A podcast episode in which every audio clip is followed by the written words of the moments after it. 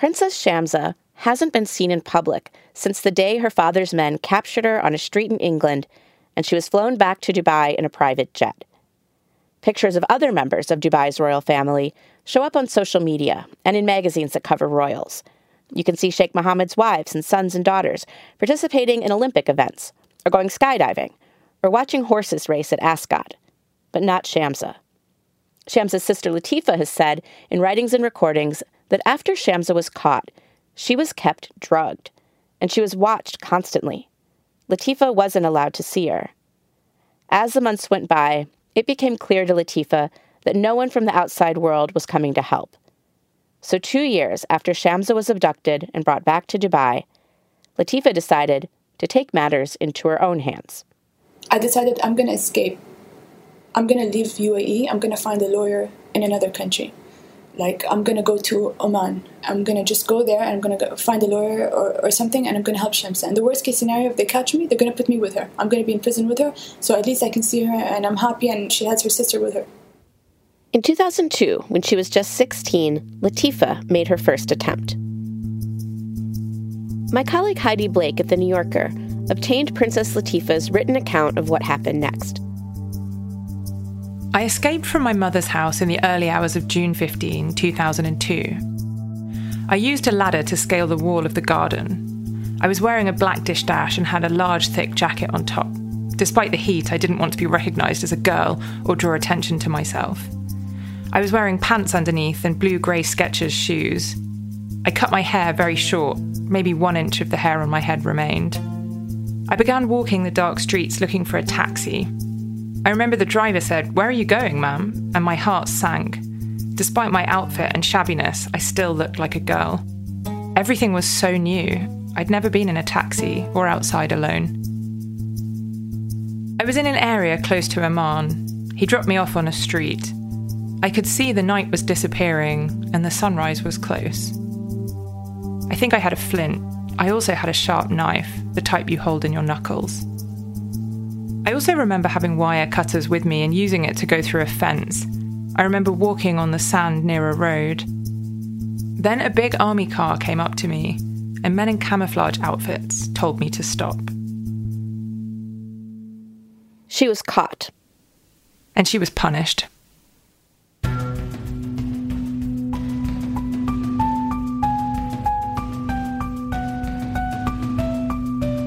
You're listening to The Runaway Princesses from In the Dark and The New Yorker. It's the story of why the women in Sheikh Mohammed bin Rashid's family keep trying to run away, and what happens to them when they do. This is episode 2, Escape. Heidi Blake pieced together Latifa's story from letters the princess wrote, along with audio and video recordings and interviews with people in her life. So Heidi, tell me what happens next after these men catch Latifa. Latifa was taken home where she was brutally beaten by her father's guards. There's a detail in her account of this that I find really striking, which is that her mother was there during this beating. She remembered that her mother had a full face of makeup on, and she was wearing this frosty-coloured lilac lipstick. And Latifa figured that her mother must have been expecting her father to visit because she was all dressed up that way. And her mother watched as Latifa was beaten until blood poured out of her nose. And my father's right-hand man put me in prison under my father's orders. Yeah, they put me in prison and they tortured me. She was taken to a prison in the desert called Al-Awir, and she'd hoped that she'd be placed with Shamsa, but she wasn't. She was held in a solitary cell and sometimes in complete darkness. She remembered that she had a filthy, blood-stained mattress, and she wasn't given any soap or toothbrush. She had no clean clothes. And she remembered night after night that she was yanked from her bed and dragged away to be beaten. She talked about how the guards beat her feet with a heavy wooden cane so badly that all the bones in her feet were shattered and she couldn't walk. And she had to drag herself to the toilet and drink from a tap on the floor. They told me that your father told us to beat you until we kill you. That's his orders, your father's orders. Your father, the ruler of Dubai, that's what he said. Back in her cell, Latifa remembered shoving her mangled feet into her sketches, hoping that they'd act as some kind of a cast. I should say that Sheikh Mohammed's attorneys deny that he imprisoned or mistreated Latifa. And then after about a year in prison, Latifa was suddenly released. And when she got back to her mother's house, she showered again and again. There was warm water, there was soap, there was a towel, there was toothbrush, there was clothes. I couldn't believe it. But she wasn't out for long. After about a week, she suddenly broke down. She just screamed over and over again that she wanted to see her sister, Shamsa. She was sedated and sent back to prison. And this time, they held her there for more than 2 years. When she finally got out, she was 19. Did Latifa realize she was risking that kind of punishment when she ran away? Well, she certainly realized that defiance from women was not going to be tolerated in her family. And she knew, of course, what had happened to her sister, Shamsa. And she had another lesson in just how risky defying her father could be, from watching what happened to another princess named Bushra. Bushra was a prominent member of Dubai's royal family. At one point, she was basically the first lady of Dubai. She was married to the man who was the ruler of Dubai before Sheikh Mohammed, his older brother, Sheikh Maktoum. So she was Princess Latifa's aunt. Exactly. Bushra had married into Dubai's royal family very young. She was still a teenager when she married Sheikh Maktoum, who was almost 30 years older. In 2000, which was the same year Shamsa escaped, Bushra went to London with her 3 young sons, and she made some pretty bold moves. She gave an interview to Hello magazine. They ran a whole spread of photos of her, in which she declared that women should have more rights. And she said that she wanted the women in her country to have the courage to show what they could do, not to be shy, not to be timid. And these are inflammatory pronouncements for the wife of the then ruler. Her behaviour obviously crossed a major line, because in the spring of 2000, Sheikha Bushra was kidnapped. Kidnapped? Yeah, so we now have another Emirati woman who was kidnapped from the United Kingdom in the year of 2000. This was just a few months before Shamsa was kidnapped. And it's another occasion, by the way, when the British authorities totally look the other way and allow this to happen. So Bushra thought that she was taking a trip to Paris with her husband to go and watch the horse racing, and she got on his private jet. But when she got on, it turned out she wasn't going to France for the races. She was being taken back to Dubai. And at the same time, a bunch of Emirati guards showed up to take her sons. Their nanny called the police, and police tracked them to the airport, and they stormed onto the runway, surrounded the jet, and stopped it from leaving.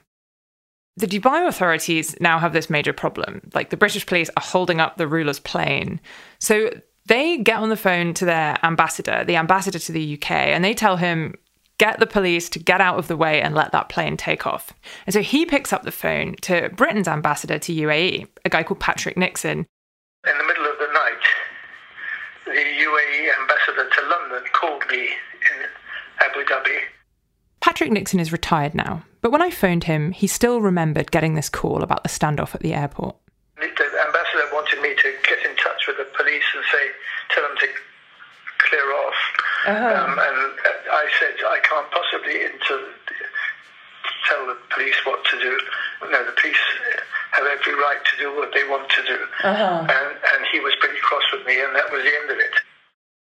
This is a kind of rare moment in this story where a British official says, no, I'm not going to do that. Like, Patrick Nixon says, I'm not going to help you. If you've got a problem, you can take it up with the Foreign Office. And so as far as we know, the ambassador then did call the Foreign Office. And the next thing that happened was, lo and behold, the plane was indeed allowed to take off. I know that wife was then locked up in a villa in Dubai for a very long time. One source with close ties to the royal family told me they made her house prisoner and they would just keep drugging her with tranquilizers to say that she's crazy. And then, in 2006, Bushra's husband, Sheikh Maktoum, the ruler of Dubai, died, and his brother, Sheikh Mohammed, came to power. And Sheikh Mohammed is Latifa's father. Exactly. And soon after he ascended, Bushra suddenly died. She was only 34 years old, and no official statement was ever made by the Dubai royal family about her death. No explanation was given. Rumours were circulated that she'd somehow died in her sleep. But Latifa believed firmly that her father had had his brother's wife killed. After my uncle died, he killed one of his wives. He killed her. everyone knows about it, the Moroccan one, because she was too, her behavior was too outrageous, she was too, I think she just talked too much and he felt threatened by her, so he just killed her. Sheikh Mohammed's lawyers deny this, but Latifa's account of Bushra's death was supported by two sources close to the royal family. One of them told me, quote, "They had no mercy. They killed her because she was a problem for them. She was a strong woman who would stand for her rights." A former member of the Sheikh's personal staff told me, "She was killed off. Here 1 minute, gone the next." Latifa said in a letter to a friend that Bushra had been beaten to death by one of the same guards who'd caned her in prison. After Bushra died, Latifa's mother said to her, "See what could have happened to you? You're lucky you're alive."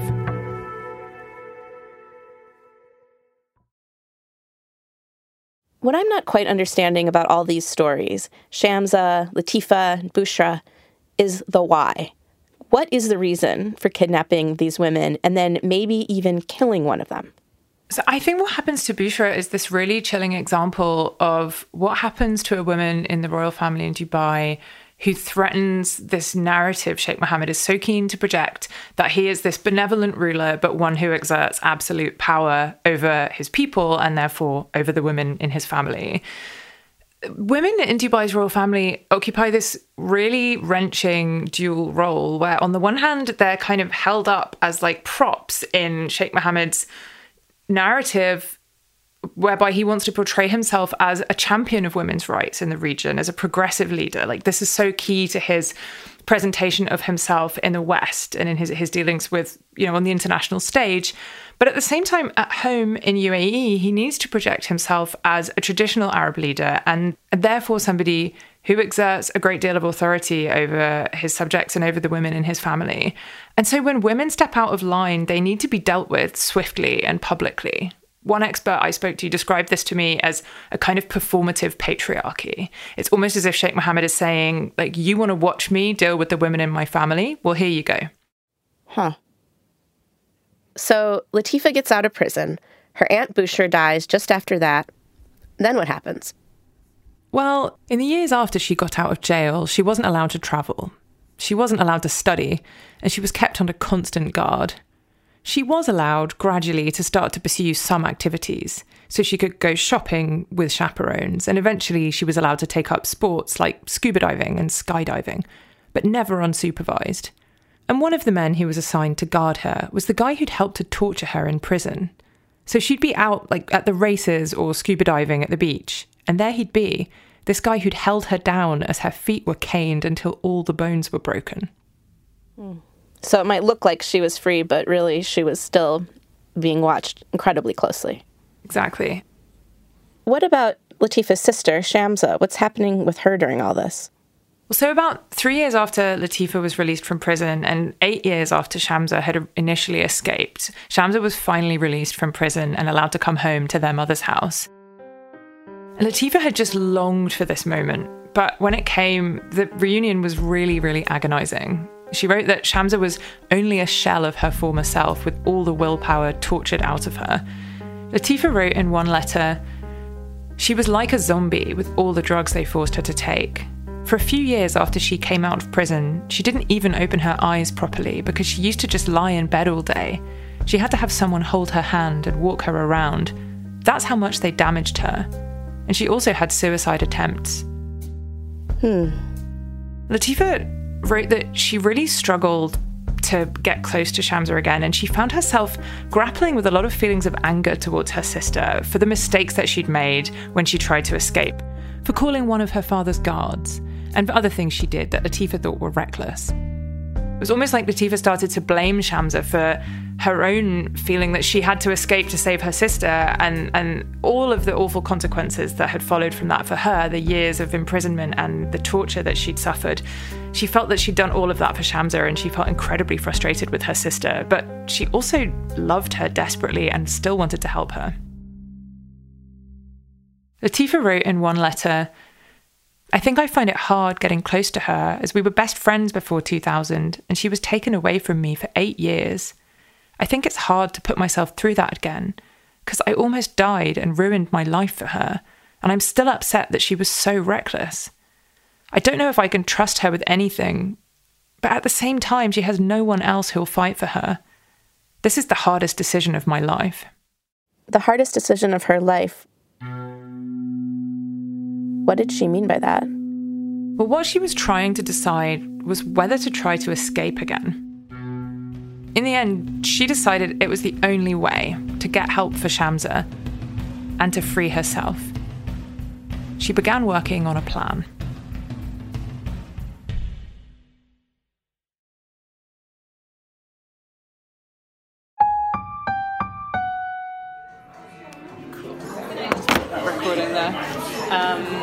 That's me setting my iPhone on the table at a cafe in London, where I met up with a close friend of Latifa's. Her name is Tina Yakhinov. But do you want to order something? Do you want to, before we start? Yeah, let's have a look. At least coffee would be nice, yeah? Definitely a coffee. Yeah. Tina ordered an almond milk latte. I found out later that after she became friends with Latifa, she also became vegan. Latifa didn't eat any meat or dairy. She was a huge animal lover. Tina was kind of a fascinating character. She was very poised and powerfully built, wearing all black, a jumper, jeans and boots. She has white blonde hair and these really frank blue eyes. How did Tina end up meeting Latifa? Well, Tina told me she grew up on a flower farm in Finland, in this tiny town surrounded by scores of lakes. And it was really claustrophobic. She was desperate to get away and desperate to travel and see the world. And so she moved to Dubai in 2001. And initially she worked in the hotel industry.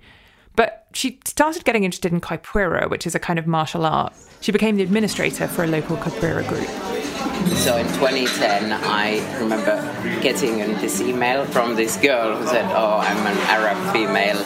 I would like to learn capoeira." But this person didn't want to come to classes, which is how Tina says you would usually go about learning capoeira. You practice together. Eventually, the two of them arranged to meet, and Tina got an address. It wasn't until she got there that she realised that she'd been sent to a private recreation complex, which was connected to stables owned by Sheikh Mohammed. We met at the stables, and then I realised that, oh my gosh, she must be part of, this ruling family or something. So the place where they were going to practice was this huge echoing space surrounded by pictures of Sheikh Mohammed and favoured children. And Latifa showed up there with guards who swept the complex to make sure there were no men inside before she was allowed to enter. And how did Latifa seem to Tina? Well, Tina said Latifa struck her as small and unassuming. She struggled to make eye contact.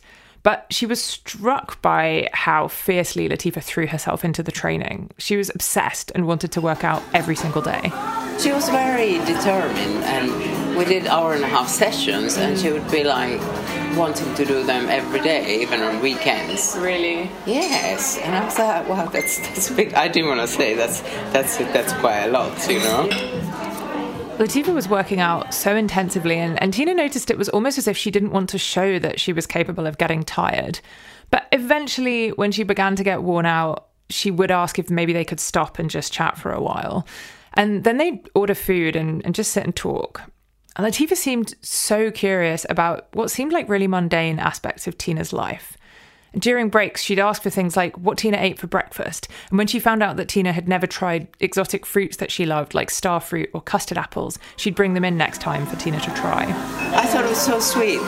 So somehow we just started hanging out a bit more, Tina found out that Latifa was really good fun. She was a great adventure partner.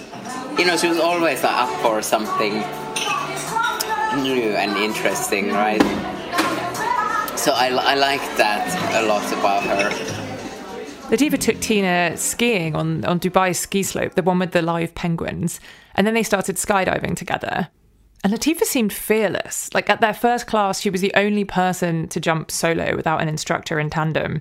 And then after that, she just jumped again and again and again. She started wingsuit flying and then jumping out of hot air balloons. And soon enough, Tina and Latifa were spending nearly every single day together. Tina said they got really close. It was almost as if they were sisters. But still, Latifa seemed to be keeping secrets from her for years. And then one day, about 7 years after they first met... How did, tell me about how she started to kind of open up to you. They were having lunch. Yes, we were in this restaurant called Saladicious.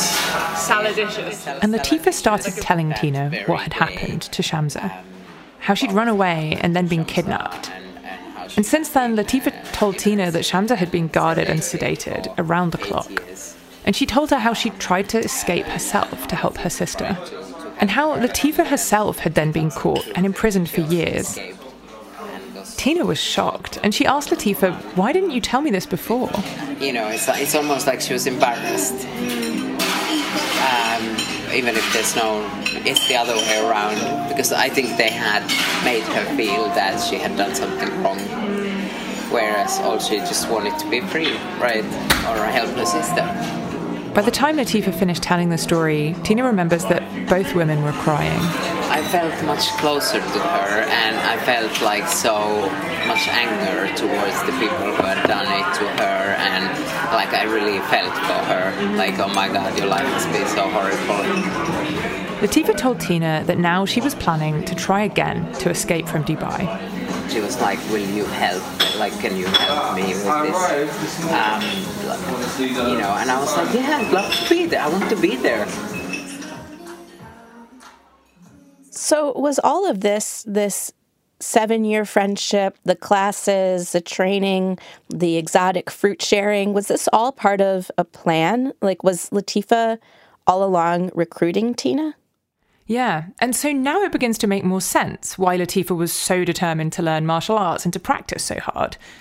Even her interest in scuba diving kind of begins to make more sense, because actually, Latifa had been planning this escape for years by now.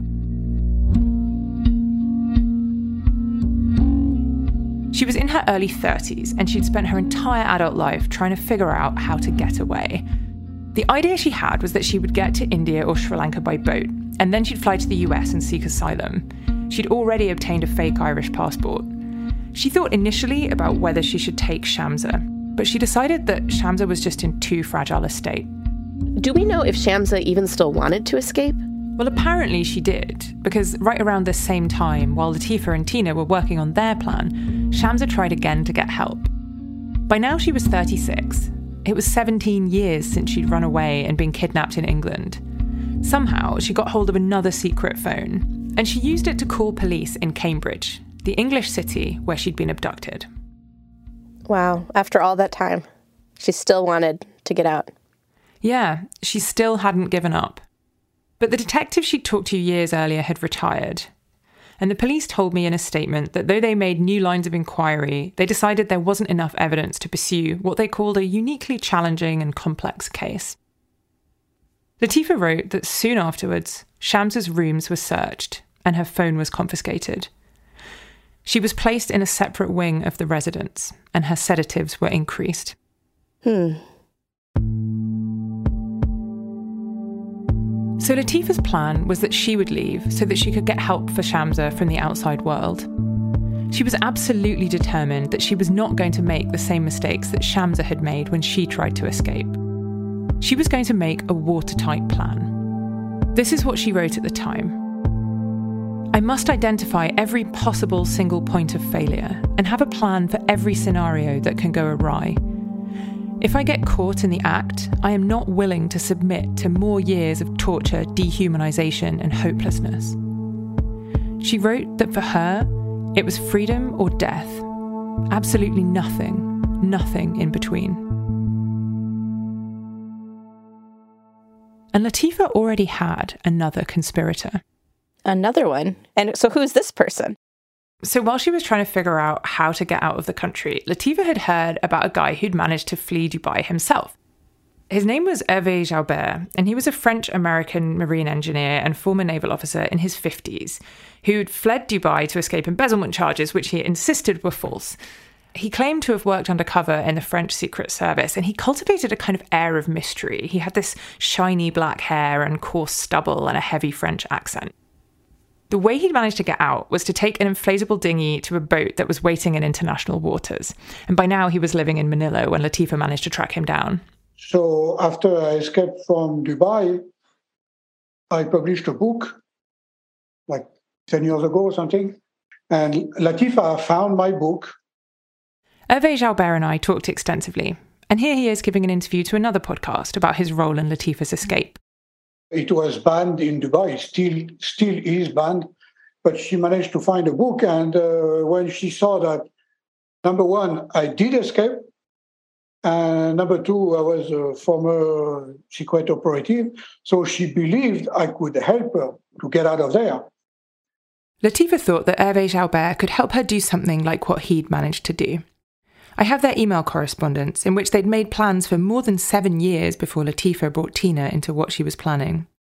In that time, by Latifa's reckoning, she'd sent Hervé more than $500,000. She wasn't allowed to have a bank account, so she'd saved up her pocket money in cash to give to him. Hervé told me that any funds he'd received from Latifa up to that point were just to cover his expenses. But he did expect to profit eventually. As soon as Latifa was free, he intended to send her a hefty bill for tens of millions of dollars for his role in her escape.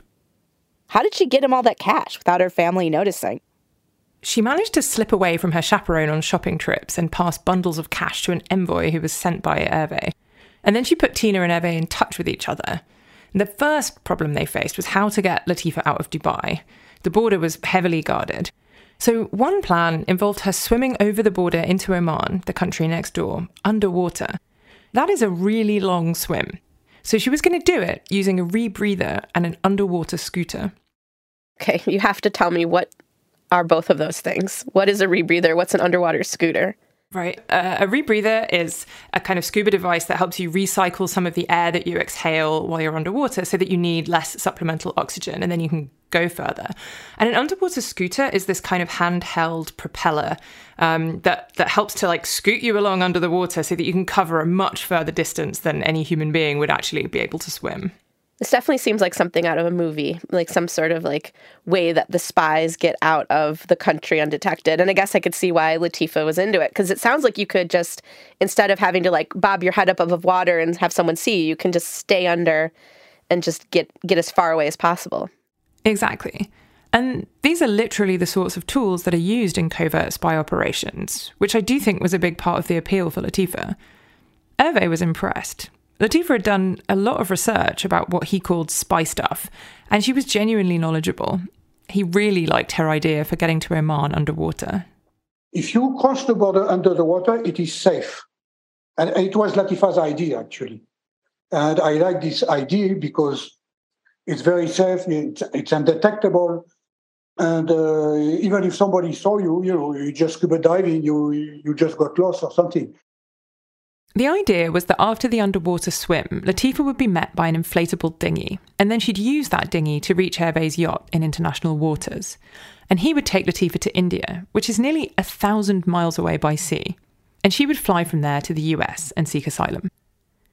Tina began to meet up with Hervé in Manila. She shuttled cash to him, and she also brought him a set of diamond jewellery that she says Latifa was planning to sell when she got to America to make some money to get on her feet. Tina started travelling around the world to make more preparations and assemble equipment. She went to Sri Lanka and the US and Singapore. And what kind of equipment is she buying? She bought a dinghy motor and scuba gear and Garmin satellite navigators and 2 powerful underwater scooters. She told me her apartment got so full of all this stuff that she couldn't invite people over anymore because it would be so suspicious. And then Tina enlisted another conspirator. My name is Christian Elombo. I'm a sports performance coach, which is, you know, including martial arts instruction as much as physical training. Christian Elombo was a friend of Tina's. He's this powerfully built French guy. He owned a number of training gyms, and he'd actually been Tina's own capoeira instructor. When I caught up with him recently, he was at a hotel in Turkey. He told me that one day, when he was living in Oman, Tina came to see him, and she told him about her friend, the princess. Basically, what she told me, long story short, that girl is in the golden cage, she's definitely not happy, and I want to help her to break free. And I said, I believe that too. She should break free. Christian said Tina told him that they were planning an escape. She explained me what she was preparing to do. She asked me for my help. I didn't even think. Before even she finished, I said yes. This was an incredibly big risk for Christian, but he said he just couldn't say no. Of course, I knew I could have been arrested. I could be, I knew that I was risking all the things that I had. I put my life on the line. I knew. This is just so remarkable to me that you have this really seemingly unlikely crew of conspirators that Latifa has assembled. Like, it's two martial arts instructors and this mysterious guy who fled Dubai by sea to avoid criminal charges. But with Christian, it just sounds like for him, he just thought, this is wrong, and so I've got to help. Like, he's so matter-of-fact about it, even though he's about to try to do something that whole governments have looked the other way about, you know, to try to rescue this princess from under the watchful eyes of her father. Right, totally. Yeah, like, global governments have singularly failed to step in and do anything to help these imprisoned princesses. But, like, big shout out to the martial arts community of Dubai, because it turns out these are the people who are going to step in. Right, exactly. Like, they will not tolerate this. Okay, so Tina and Hervé come to Christian. They have this plan to use this rebreather. What does Christian think about that?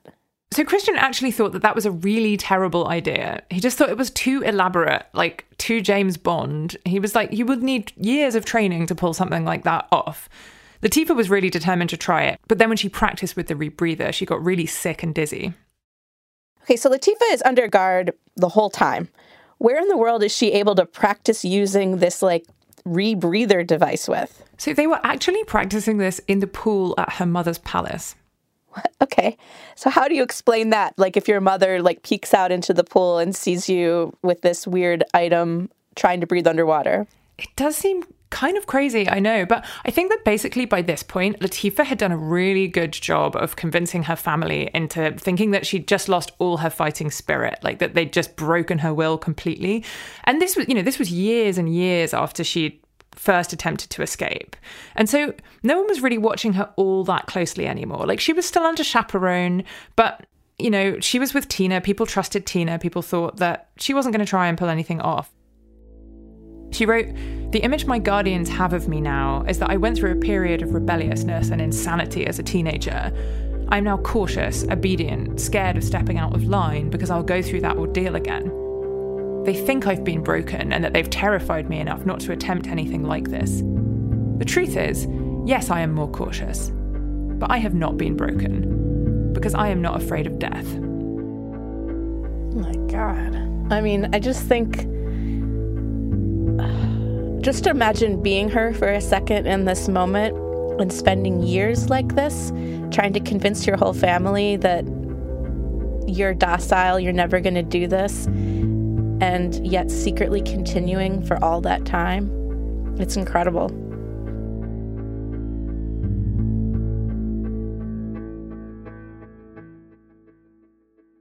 So what do they decide to do then when this rebreather doesn't work? So Christian had another idea. He thought that they should just keep it simple. They should just drive Latifa over the border, hidden inside the trunk of an SUV. I told them the simplest thing was to empty the compartment of an SUV, because it has a big tire normally, put some blanket or something, some cushion, so she can lay down, and for a certain time, make sure that there's a board, put solid, put some furniture on top. Hervé Jaubert thought that that plan sounded too risky. I told Tina, if you get caught at the border with the daughter of the ruler hidden in the trunk of the car, that's a bullet in the head, right there in the desert. A bullet to the head, right there in the desert. Right, that was the fear, but ultimately that was the plan they decided to go with. We'll be right back.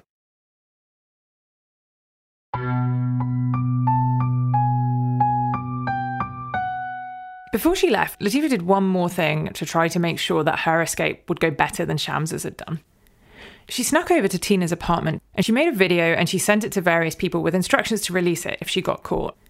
If that happened, she wanted to make sure that everybody knew her version of the story, and she figured it would make it harder for her father to quietly make her disappear or to kill her.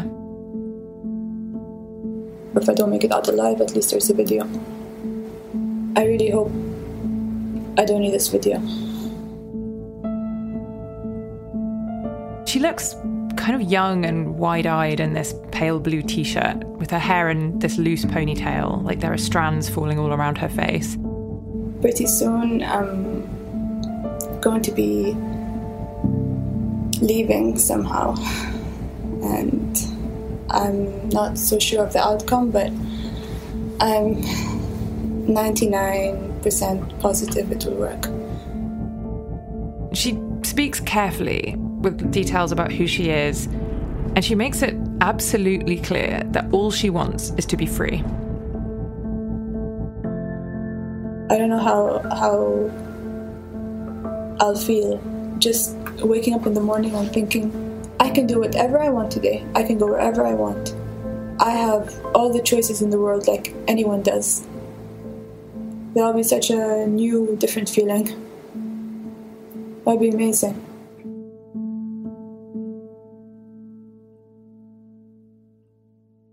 The day of the escape was set for a Saturday, in February of 2018. That morning, Latifa left the palace at dawn and was driven downtown to a cafe on Sheikh Mohammed bin Rashid Boulevard to meet Tina. By that time, the two women had spent so much time together, with Tina teaching Latifa capoeira, that she'd kind of come to be seen as a chaperone in her own right by the palace. So they were allowed to meet up alone. So nobody would have ever imagined we did what we did. Wow. Because even that morning, the driver dropped her off, and obviously they saw me waiting outside the cafe. Fine, drop her off.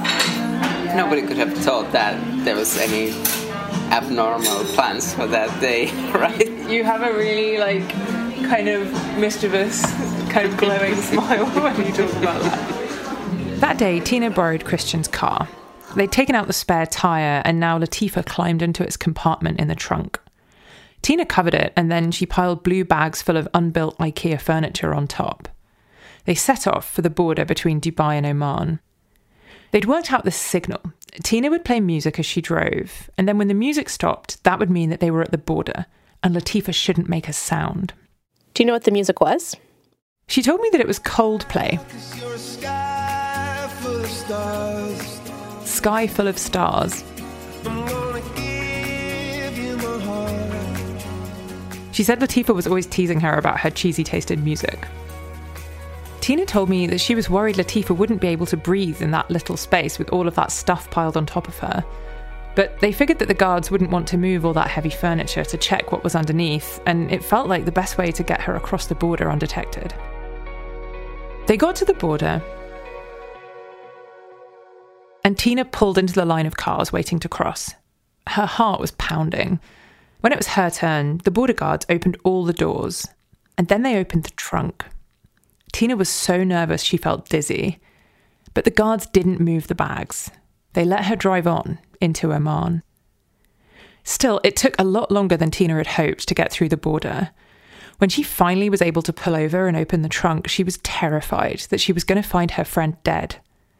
But Latifa jumped out, full of excitement. She got into the passenger seat, and they snapped a selfie. Oh, this looks like just a road trip, like two girls on an exciting road trip. Right, it kind of has Thelma and Louise vibes. Yeah, two girls in a car with sunglasses. And Tina has this kind of almost like a little smirk on her face. Yeah. But Latifa has this huge smile. Yeah, totally. Yeah, Latifa is just grinning all over, and Tina has this kind of impish grin, like she's really proud of herself for pulling this off. Mm-hmm. So they met up with Christian at his flat in Oman. He tried to play host and offered them food, but they were just too nervous. They were starting to talk about some of the possibilities of things going wrong, and I was just like, yeah, well, things can go wrong, but for now, everything is still okay. No one is, so relax. You guys done your part. I've done my part. Everything's ready downstairs. He already had the dinghy all inflated and ready to go on a trailer, and he'd piled some fishing gear on board to make it look like they were just on an ordinary outing. And they'd packed small backpacks with cash and Latifa's fake passport and her laptop and a few spare clothes. They had Garmin satellite navigators, so Hervé could track their location and send them GPS coordinates so that they could see where the boat was waiting for them. It was about 16 miles offshore in international waters. They drove down to the ocean, but when they got there, the sea was really rough, like a storm was coming, and fishermen were running up the beach saying to Christian, "Don't go out in that, it's too risky." The sea was rough. I've been sailing sometimes. I've been, driving boats and playing and having fun. But I've never seen the sea so rough. But I knew I couldn't go back, and it wasn't possible to say, okay, well, let's change the plan. And as frightened as everyone were, the only option was to go through it. They jumped in, and Christian steered the boat out into these churning waves. And it was just lurching around. Like, he said it was almost as if the boat was standing on end. These waves were so steep. He told Latifa to lean on the front of the boat to try to help keep the nose down, but the sea just kept pushing them back. And he said the engine wasn't strong enough, so the going was really slow. That was like a nightmare. Many times I thought the boat is just going to flip. One of the waves is just going to put everyone down. Latifa was frightened. So Latifa was just clinging to the side of the boat as it pitched on the waves, and it was taking on water, and Tina was still trying to send satellite coordinates to Hervé so he could see where they were. They travelled miles out into the ocean, but they were going so slowly they were running late. And so the crew from the yacht eventually came out to pick them up on jet skis. Well, I was seeing one jet ski, then two. When the jet skis reached the boat, Tina and Latifa tried to clamber on board, but they fell in the water and all of their clothes and possessions got soaked through. Eventually, they managed to clamber on and they said goodbye to Christian. Yeah, in that moment, I was just thinking of making it back. So we just said, OK, we'll talk later. We'll keep in touch.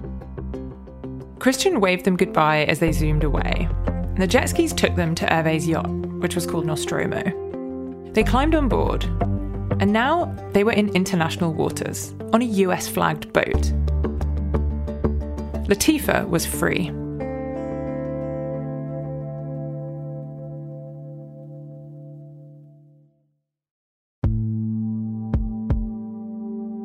Christian motored the dinghy back to shore. Then he took his girlfriend out for a celebratory seafood dinner.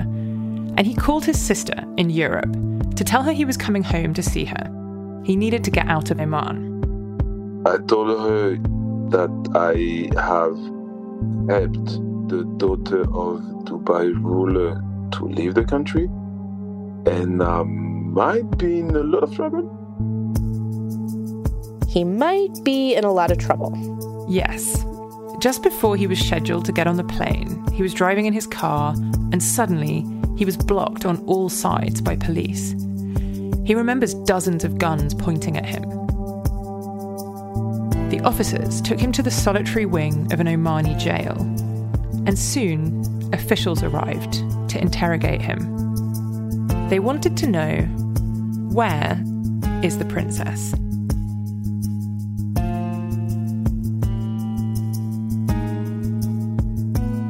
That's next time on The Runaway Princesses.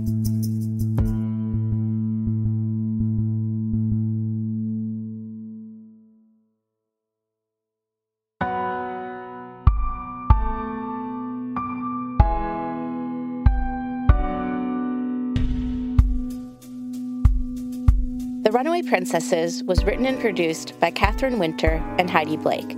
It was edited by Samara Freemark, Willing Davidson, and me, Madeleine Baran. Sound designed by Chris Julin and Samara Freemark, with original music by Chris Julin. Our art is by Malika Favre. Additional editing and production by Natalie Jablonski. Fact-checking by Ellen Warner and Teresa Matthew. Art direction by Aviva Michailov. Legal review by Fabio Bertoni and Kamisha Laurie. Our managing editor is Julia Rothschild. The head of global audio for Condé Nast is Chris Bannon. The editor of The New Yorker is David Remnick.